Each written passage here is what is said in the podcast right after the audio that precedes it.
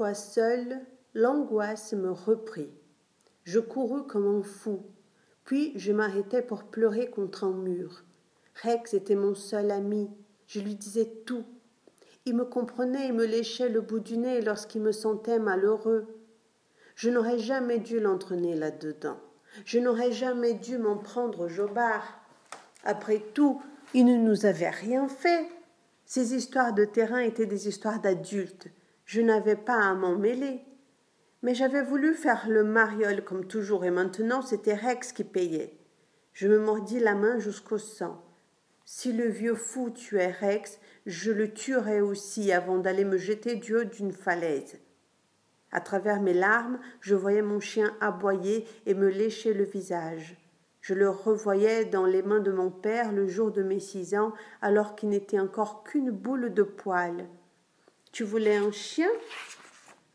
Eh ben, le voilà. Mais attention, ce sera à toi de le soigner et de t'en occuper. Mon petit Rex, je ne te laisserai pas. Je te délivrerai. Dès ce soir, je mettrai le feu à sa baraque et je l'obligerai à te relâcher. Plutôt que de griller, le vieux fou sera bien obligé d'ouvrir la porte. J'imaginais la maison en flammes et Rex en train de trottiner vers le portail. Une patte à mocher n'empêcherait pas mon setter de trotter. Je l'avais déjà vu galoper sur trois pattes. Cette image me fit du bien et me donna le courage de reprendre ma course entre les blocs. Je devais faire vite. Le jobard était peut-être en train de le torturer. Je rentrai dans l'immeuble et grimpais les escaliers quatre à quatre. Avant même que je dise quoi que ce soit, ma mère remarqua mes yeux tout rouges. Mais qu'est-ce qui t'est arrivé? Tu as pleuré? Non, c'est cet imbécile de Jean-Luc qui m'a jeté une poignée de terre à la figure. Je me suis frotté, ça m'a fait piquer les yeux. Vous avez vraiment des jeux idiots. Viens à la salle de bain, je vais t'y passer un peu d'eau. Je beau rouspéter, je n'échappais pas aux gants de toilette avant de pouvoir filer chez Michel.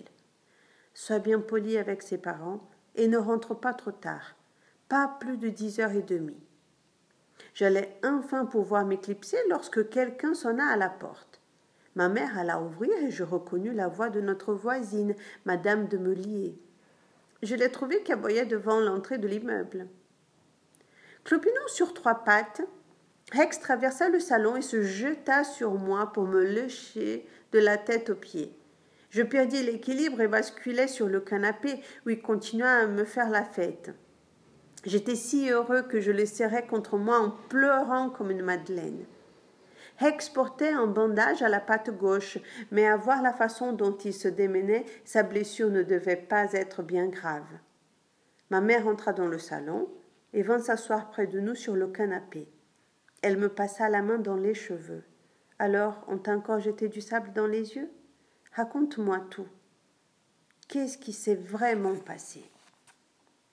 J'enfouis ma tête contre sa poitrine, un peu parce que c'était bon et chaud, un peu parce que je n'osais pas lui mentir en la regardant. Cet après-midi, en nous baladant, on l'avait perdu. Je me faisais beaucoup de soucis. Il a dû se faire accrocher par une voiture et quelqu'un l'aura soigné. Pose-le par terre qu'on le voit marcher. Il a l'air d'aller bien. Il boite un peu, mais ça ne semble pas grave. Je me demande qui lui a fait ce pansement. Les bandes sont bien en place. Je n'aurais pas mieux fait. Tout heureux de retrouver sa maison, Rex nous tournait autour en aboyant joyeusement.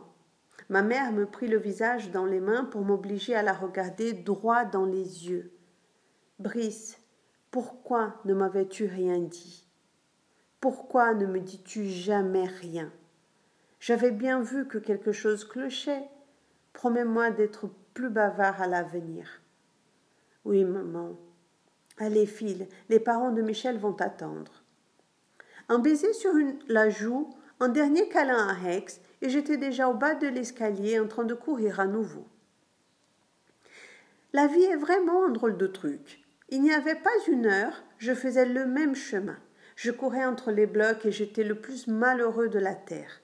J'avais envie de mordre, de crier, de pleurer, j'étais prêt à tuer. J'avais le cœur rempli de haine et de désespoir. Et maintenant je débordais de joie. Je sifflais, je chantais, J'aurais même embrassé le jobard si je l'avais croisé sur ma route.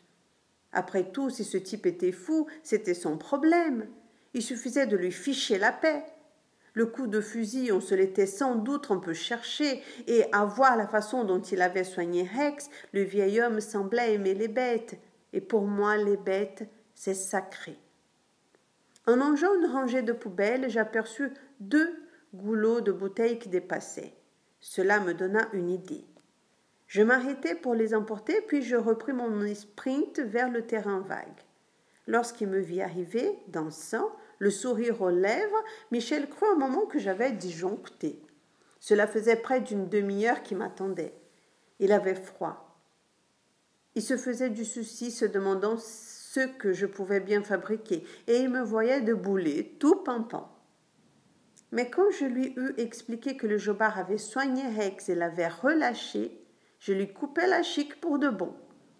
Il resta près d'une minute à répéter. Alors là, alors là, alors là, mon vieux, j'en reviens pas. Et il finit par dire en rigolant Il n'y a pas à dire, ce type-là est vraiment cinglé.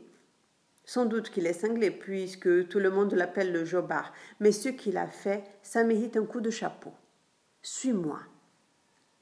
Pour la troisième fois de la journée, on s'est glissé par effraction dans le terrain vague. Mais cette fois, c'était pour la bonne cause.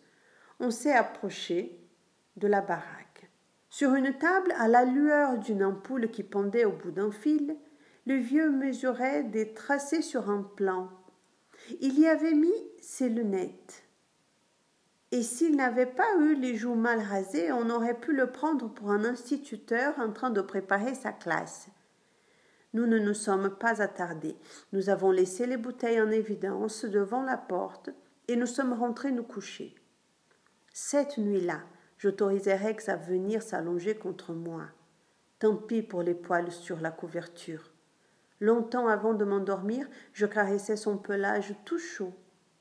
J'avais du mal à trouver le sommeil. Le jobard et ses bouteilles, ma mère et ses reproches, mon père tenant Rex dans ses bras, toutes ces images revenaient sans cesse dans ma tête. Et lorsque je m'endormis enfin, je rêvais de l'étrange construction en verre du vieux fou.